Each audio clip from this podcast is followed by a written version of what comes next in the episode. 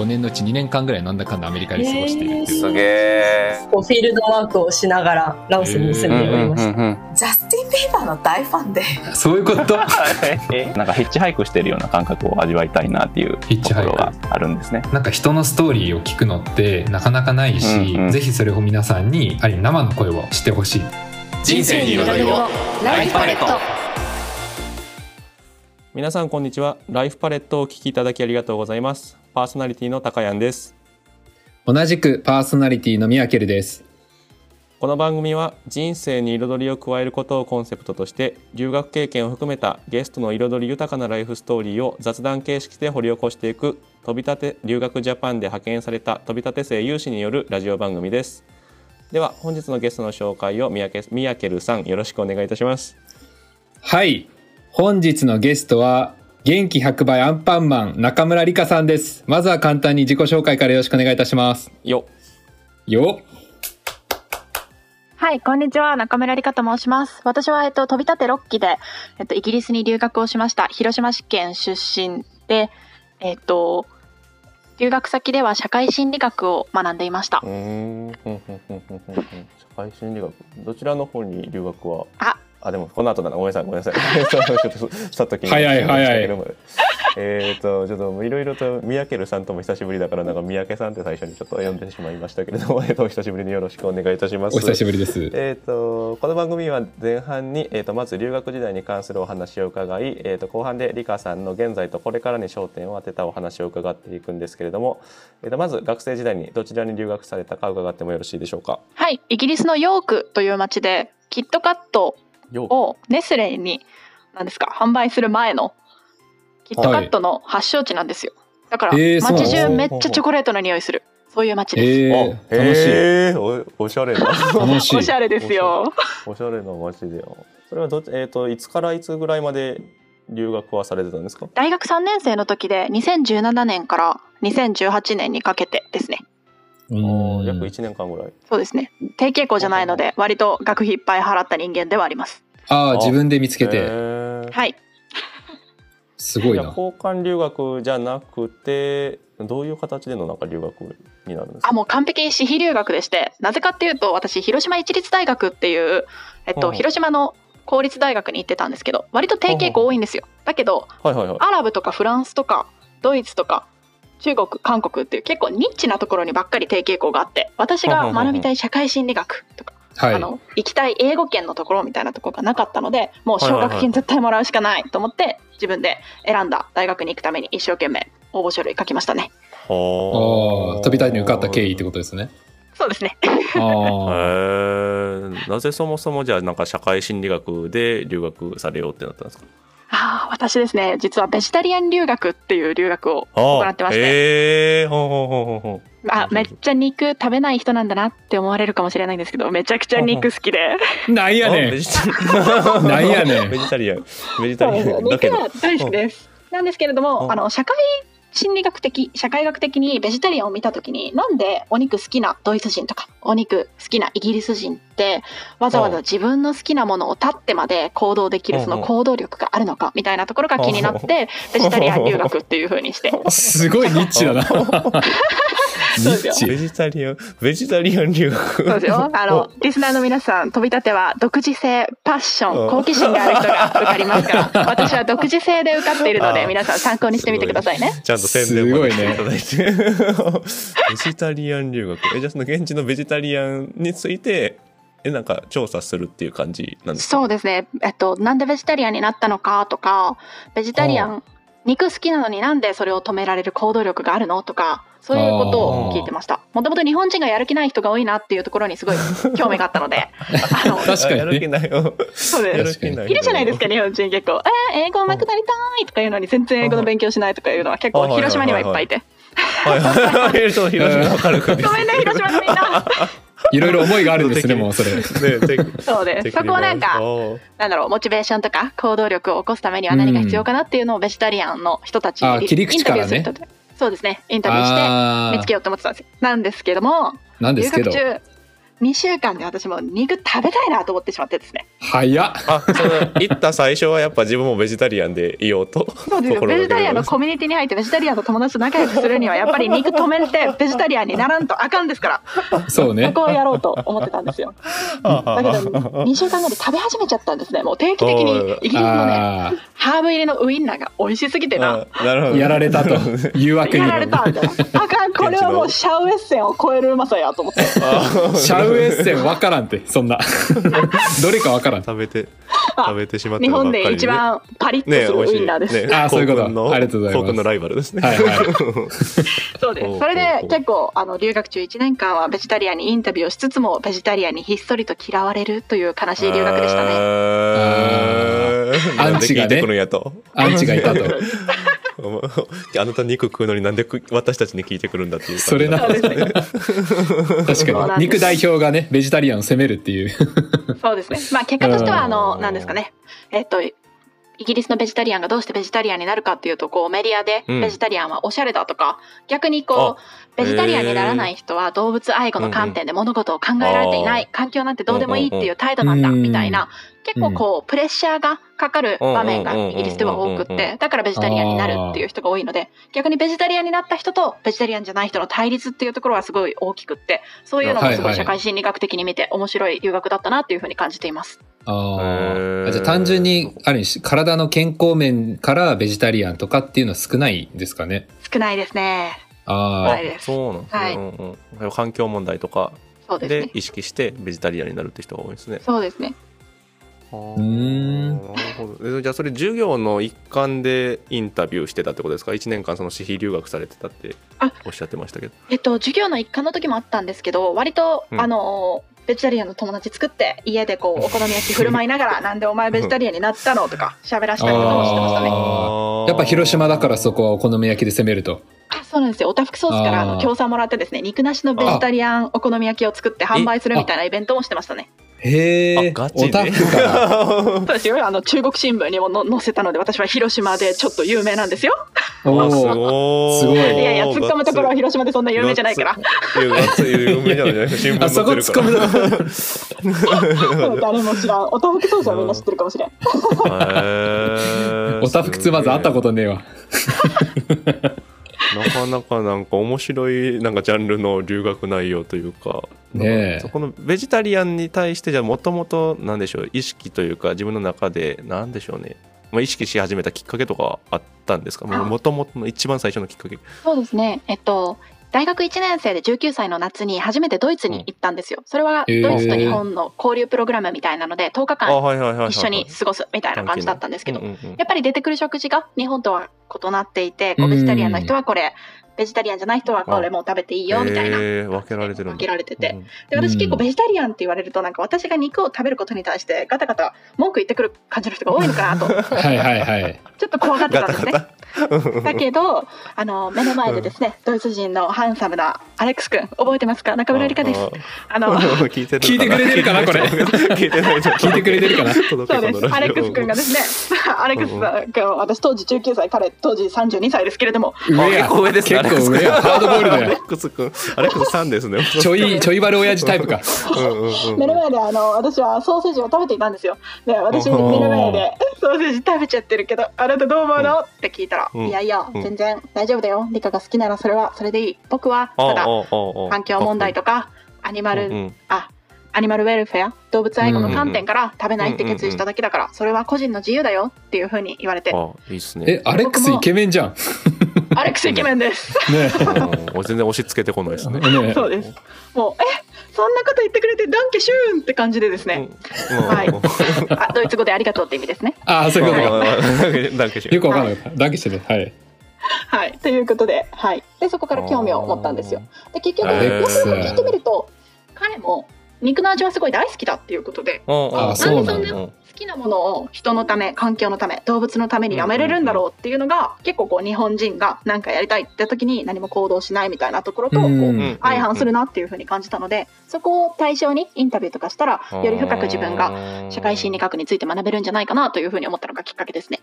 やっぱりそこはあれですかね。大学の専門が社会心理学で、そういったこう、行動力とか決断力と紐付けられたっていうか、一個上のレイヤー、抽象化してるじゃないですか。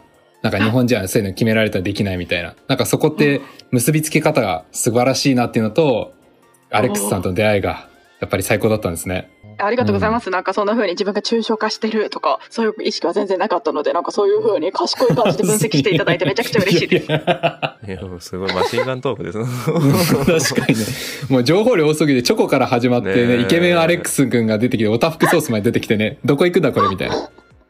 え、じゃあそのなんかさらに一個前でいくと、じゃあなんで社会心理学に興味を持たれ始めた社会心理学に興味を持ってベジタリアンの人に出会って社会心理学の観点からベジタリアンを見るっていう流れだったと思うんですけどそもそもじゃあなぜさらに一個前の社会心理学に興味を持ったきっかけとかはどの辺にあるんですか？社会心理学ってなんだろう現代の社会をこう考えるとか誰も言わないけど、実際に社会ってこうだよねコミュニケーションのあり方ってこれが当たり前だよねみたいなことをこう言語化していく学問だと私は思ってるんですね。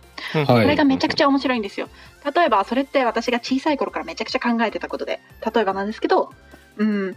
なんか可愛い女の子女の子らしい友達が例えば、うん。あこうはいはいはいはい。子供見た時に「えー、子供可愛いって言うじゃないですか。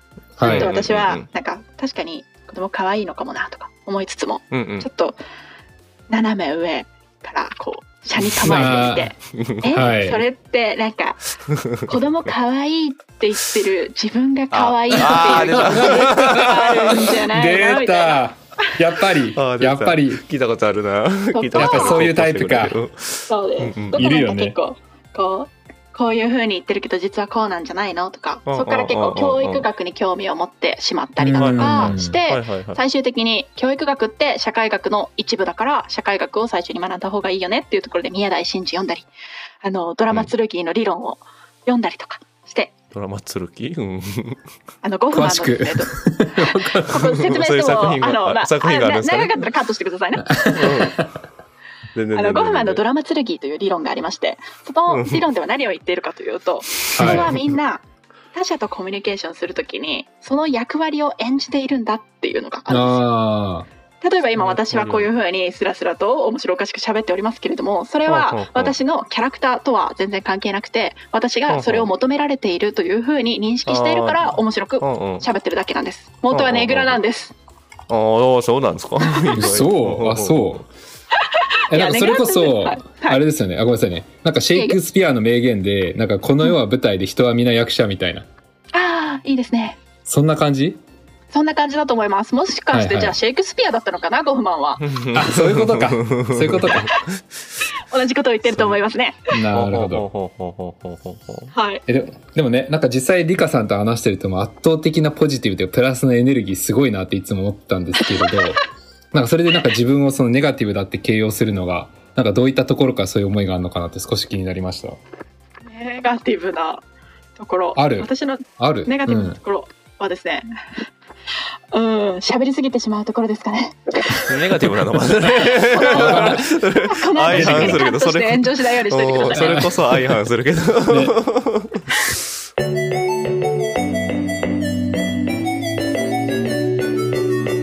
ライフパレット。あ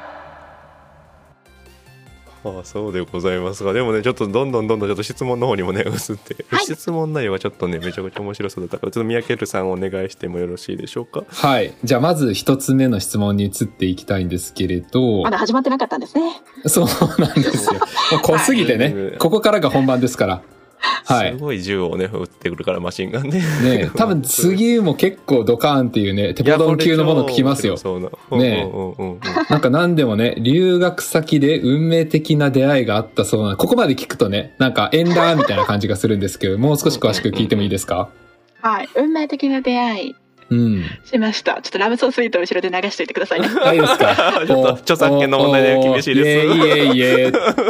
はい、え私、えっと、そうですね。えっと、日本にいる時にちゃんと人と付き合ったことがなかったんですけれども、留学先では絶対にちゃんと人と向き合う経験をしようっていうふうに決意していたので、えっと、ちゃんと人と付き合おうと思ってました。で、えっと、ハウスメイトの一人に、当時男の子と付き合ってる男の子がいたんですよね。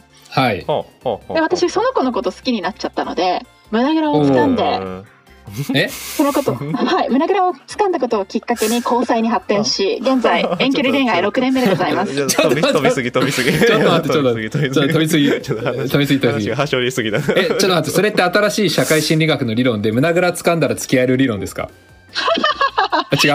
これは私のあの関西人マインドの薬剤室から来てますね。あなるほどね。どんな気質や？胸ぐらを掴むに至ったのかちょっと。結構私あの不確定な状況に対する耐性がないんですよ。なので自分が好きうんってなったら告白さっさとしてさっさとイエスかノーを聞いてさっさと。終わらせる決めるっていうところがすごいあってうんで結構相手は曖昧な態度だったので胸ぐら掴ん。で「おい好きなのかどうすんのかイエス」みたいな感じで、はい、言ったところ「付き合います」って苦しそうに言ってたので。いやというか男の子と付き合ってたんじゃないですか？そもそもそうなんですよ。確かにでもどこ行っ面白いですよねそれも。なんかどこまでこれ放送していいのかわからないですけど。えちょっとたあじゃあちゃんとピンを入れるか。ら。あ全然全然カあットの編集は無限にできるのでえっと結局人間関係っていうのはどれだけ自分の思想と思考をシェアできるかっていうところだと思うんですよ。で性欲っていうところがベースになって恋愛っていうのは発展するものだとみんな思うんですけれども、うん。私にとってうん。は性欲よりも人間関係とか思想のシェアっていうところがすごく大切なので。性欲が一致しなくてもその、うん。人と喋る深いうん思考のところまでシェア共有できるみたいなところがすごい大切なんですね。はいはいで彼の場合は、えー、と最初男の子と付き合ってて性的対象が男性っていうことだったんですけども、うん私と付き合った後は私でも大丈夫ということでもしかしたら私が男性に見えているかもしれないというような形でございます。なるほどね。なるほど。それで今6年目なので、まあ、割と正解だったんじゃないか？そう6年も続いてるんですね。そうですねずっと遠距離で、はえい、胸ぐら理論強っ。ね。ちゃんとあれですよ。胸ぐら以外も戦略はいろいろありますよ恋愛に対しては。あの例えばですけど 私は今広告の仕事をしてるんですけれどもはいはい。えっと大切ですよね。消費者に自分のことを思い出してもらうとかって。遠距離恋愛では何が原因でみんな別れるかっていうところあると思うんですけど大体の人が彼女がいることを忘れてしまうっていうのが原因だと思うんですよ。彼女がいることを忘れてしまってそう他に可愛い子とか魅力的な人が出たからこはいはい。うなんですか？ちょっとちょっかいかけてしまうみたいなところで「うん。あ浮気したでしょ」とかいうので別れるみたいなのが結構一般的だと思うんですよね。周りの話を聞いていて。で私は絶対そういうのさせたくないなというふうに考えたので、と彼の周りの友達を、うん。と仲良くして彼の職場にジャパニーズソサイティを作りました。うん？うん。ジャパニあお日本部ですね。なので日はい本の日本のことを好きな人がはい。集。まる。部活を勝手に彼の職場に勝手に作りました。え、リカさん働いてるんですかそこで？働いてないですよ。おうお彼にイギリスにこう会いに行った時に彼の職場でみんなと仲良くなってみんな日本好きとか言うから「あそうなんだね」って言って日本を作るわけですよ。そしたら結構みんなあの私がジブリの美術館のチケット取ってあげたりとか日本のお土産とかを渡すわけだから もう彼氏よりも私のことが好きなわけですね。ああ戦略的だすげえ。うってなったらもうこっちの勝ちですよ。もう職場で彼があのオフィスに行ったら彼に対してみんな私の話しかしませんからね。あってなると彼の頭の中の 彼の頭の中の80%はうんの女または恋人対象となる候補者と皆さんの80%の記憶は私になるわけですよ。みんながだって私について喋ってるわけだから。あーすごいなんか。まあもう無意識にすり込むんだ。そうですねビジネス用語で言うと彼のマインドシェアを取ることによって遠距離恋愛を長続きさせているというような形になっております。だだってそれこそあれですよ。ね。だってさ、あの広告より強いじゃん。だって広告5秒ぐらいしか出てこないけどさ、そのオフィスでずっと中村リカ、中村リカってみんな話してるってことでしょ？ね そうですそうです。みんなが、ね、常に広告状態ってことでしょ？お前いつ本番入るのみたいな。ずっと CM かよみたいな。そそうです。う。なるほど。マインドシェア、コントロールすると。いそうですね。やほうーまさかね。なかなか独特な話でちょっと面白いですけどなんかその、まあ、アンケートにも記入してもらってたんですけどもともとゲイでないと私は付き合えないだろうと思っていたっていうことを書いてもらってたんですけどなんかなんでそこのなんか考えは持たれるようになったんですか？ああ、そうですね。私ですね、えっと、中学校、高校と、えっと、男性と付き合ってたんですけど、その男の子と付き合うたびにちょっと思ってたのが、なんかこう、なんだろう、結構、マスキュリニティな人たちと付き合ってたんですよ。このクラスで一番、マッチョってことクラスで一番スポーツできるとか、クラスで一番男っぽくていつもおふざけとか、そういう人と付き合ってて、で、なんか毎回結局、まあ2回あったんですけど、私と付き合って、最初は私のこと面白いって思って付き合ってくれるんだけど、うん付き合って1ヶ月後ぐらいに可愛い子に乗り換えるんですね、そいつらが。ああ、なるほど。そいつらがなるほどそいつらが。ってなった時に、私は結構帰り見るじゃないですか、自分を。え、なんでダメだったんだろうみたいな。あはいはいはいはい。ちょっとこれリスナーの皆さんなんかあの振られた時のことをでちょっと私から勝手なアドバイスなんですけれどもなんか結構え私が悪いんだ私が悪いんだ私が悪いんだって思っちゃう子っているじゃないですか。男の子でも女の子でも。でもそれあの考えないでください。もう国を変えればもう一発。国を変えそう自分を変えずに国を変える。ああ、はい場所環境をね。うんうんうんうんはい。ということで、えっと、そうですね。なので、えっと、まとめますと、マスキュリン系の男性がダメだったと。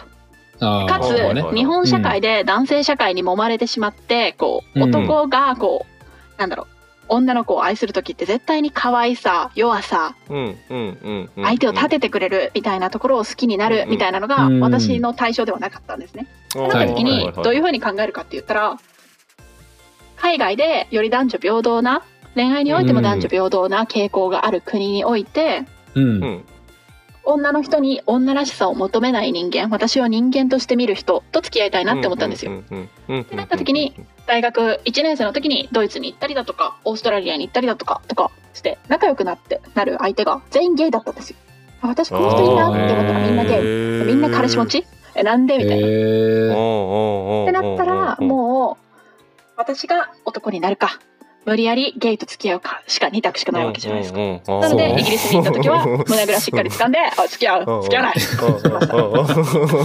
男になるのがそのその言い方なんですね。なるほど。えちなみにそのドイツで出会ったアレックスさんでしたよね？あはい。はどうだったんですか？そのベジタリアンかつクスは女性と既婚で、えー、と私とすごい仲良かったのはラースっていう男の子でその子は、うんえー、とずっと彼氏がいる男の子でしたね。ああそうなんだ。うん。あじゃあちゃんと出会ってるんですね向こうで。はい。他にも結構いっぱいいて、みんな私が仲良くなった人は大体ゲイの男の子でしたね。えあー。ーいやなんか聞いてて面白いんですけどね。なんかすごい最初は何の話してんだって思ったらちゃんとなんかこう社会心理学っぽいとこまとめてくるっていうか。なんかそのねすごい高尚なところに繋がってんだなってそうですね。結局なんかあれなんですよね。全然悪いことじゃないけどどうしても男性が女性のことを性的に見るとか、女性が男性のことを性的に見るっていうことは絶対あるじゃないですかね、人間社会で。うんで私は多分それが多分すごい嫌だった。毛嫌いしていた、うんうんうんと思います。で性的な目を向けてこない。マウントを取らない。私に対して偉そうな態度を取らない人ってなったら、はいはい結局自分が男性として女性に愛されたいって思ってない人なんですよ。うん。それが誰かっていうふうに考えたらそれはゲイなんですよ。女は恋愛の対象じゃなくて女をなんだろう見下したりとか女の前で威張ったりとか、うん。自分ってすごいんだよっていうアピールをしなくていいうんうんうんうん。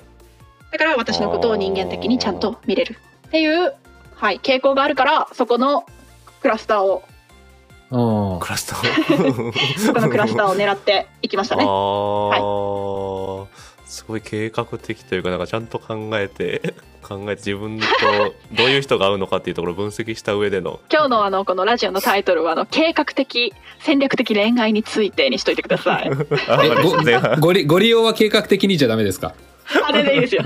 あいいですか？だから留学 初めてタイトル見た人は何のラジオだと思うかもしれないですけど何のラジオ？まあ、それもねちょっとね面白いと思うんでちょっとどんどんどんどんちょっとふた次2つ目の質問ねちょっと行こうかと。もう24分経ってる。な、2つ目やってからあ前後半でちょっと3つ目の質問に行きましょうかね。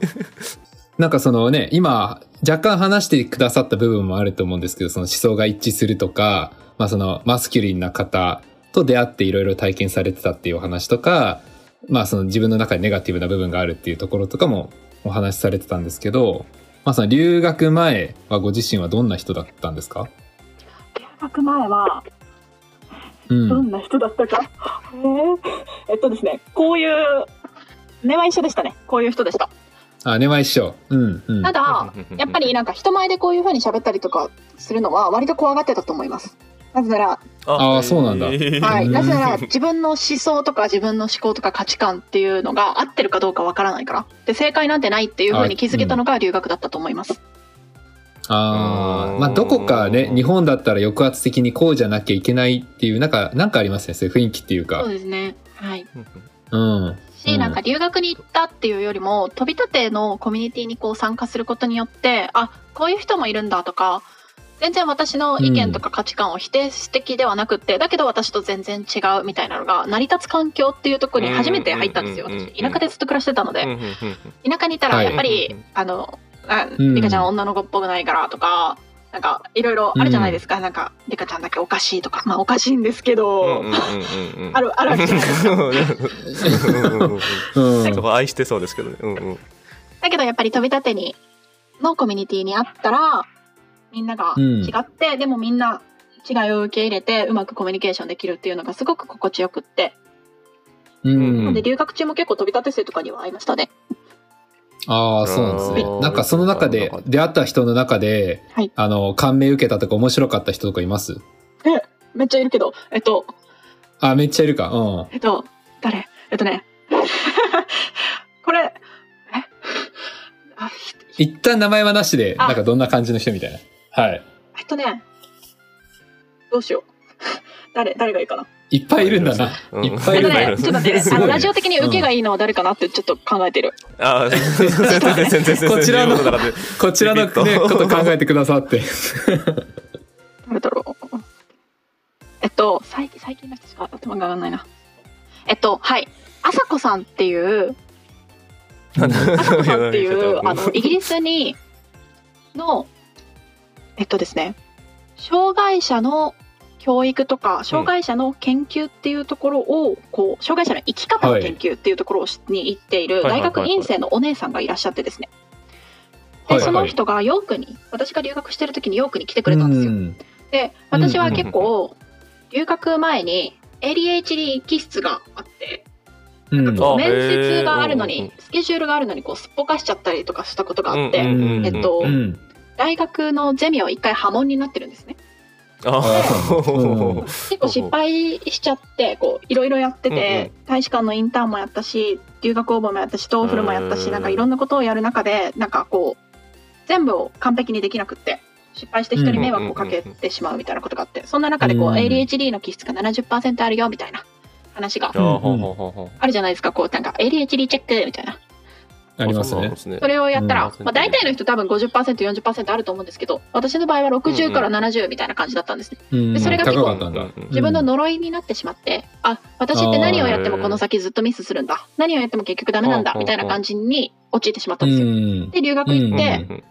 まあその人に会うじゃないですか。そしたらその人が言うんですよ、あ ADHD かどうかの判断って実は国によってめちゃくちゃ違いがあって日本でめちゃくちゃ ADHD 気質の傾向がある人でもサウジアラビアとかフランスでは ADHD0% なんだよって。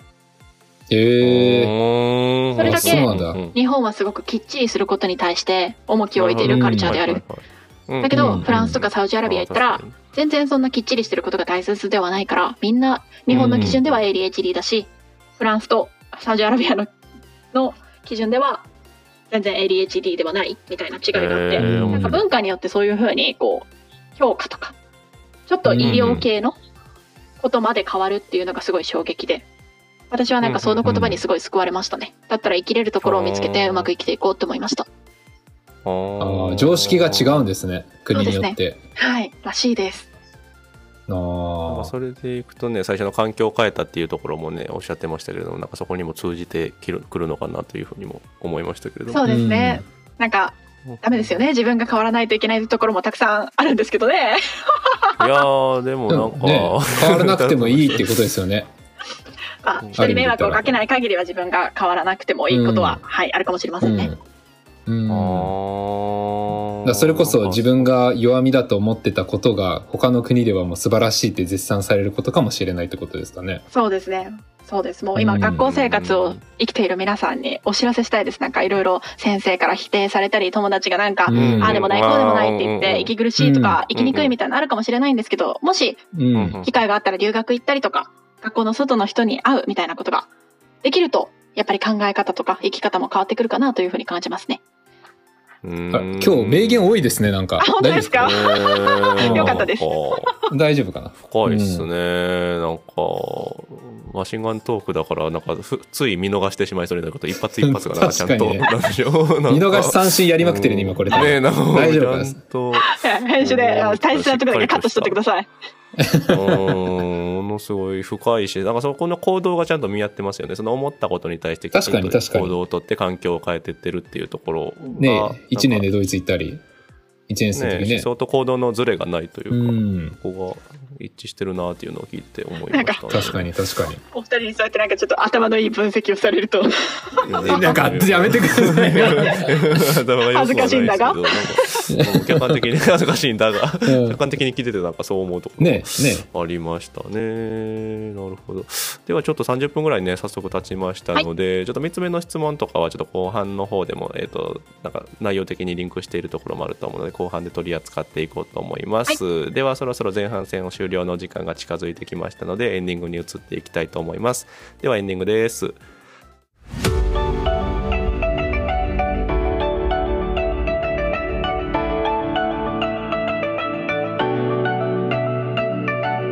ライフパレット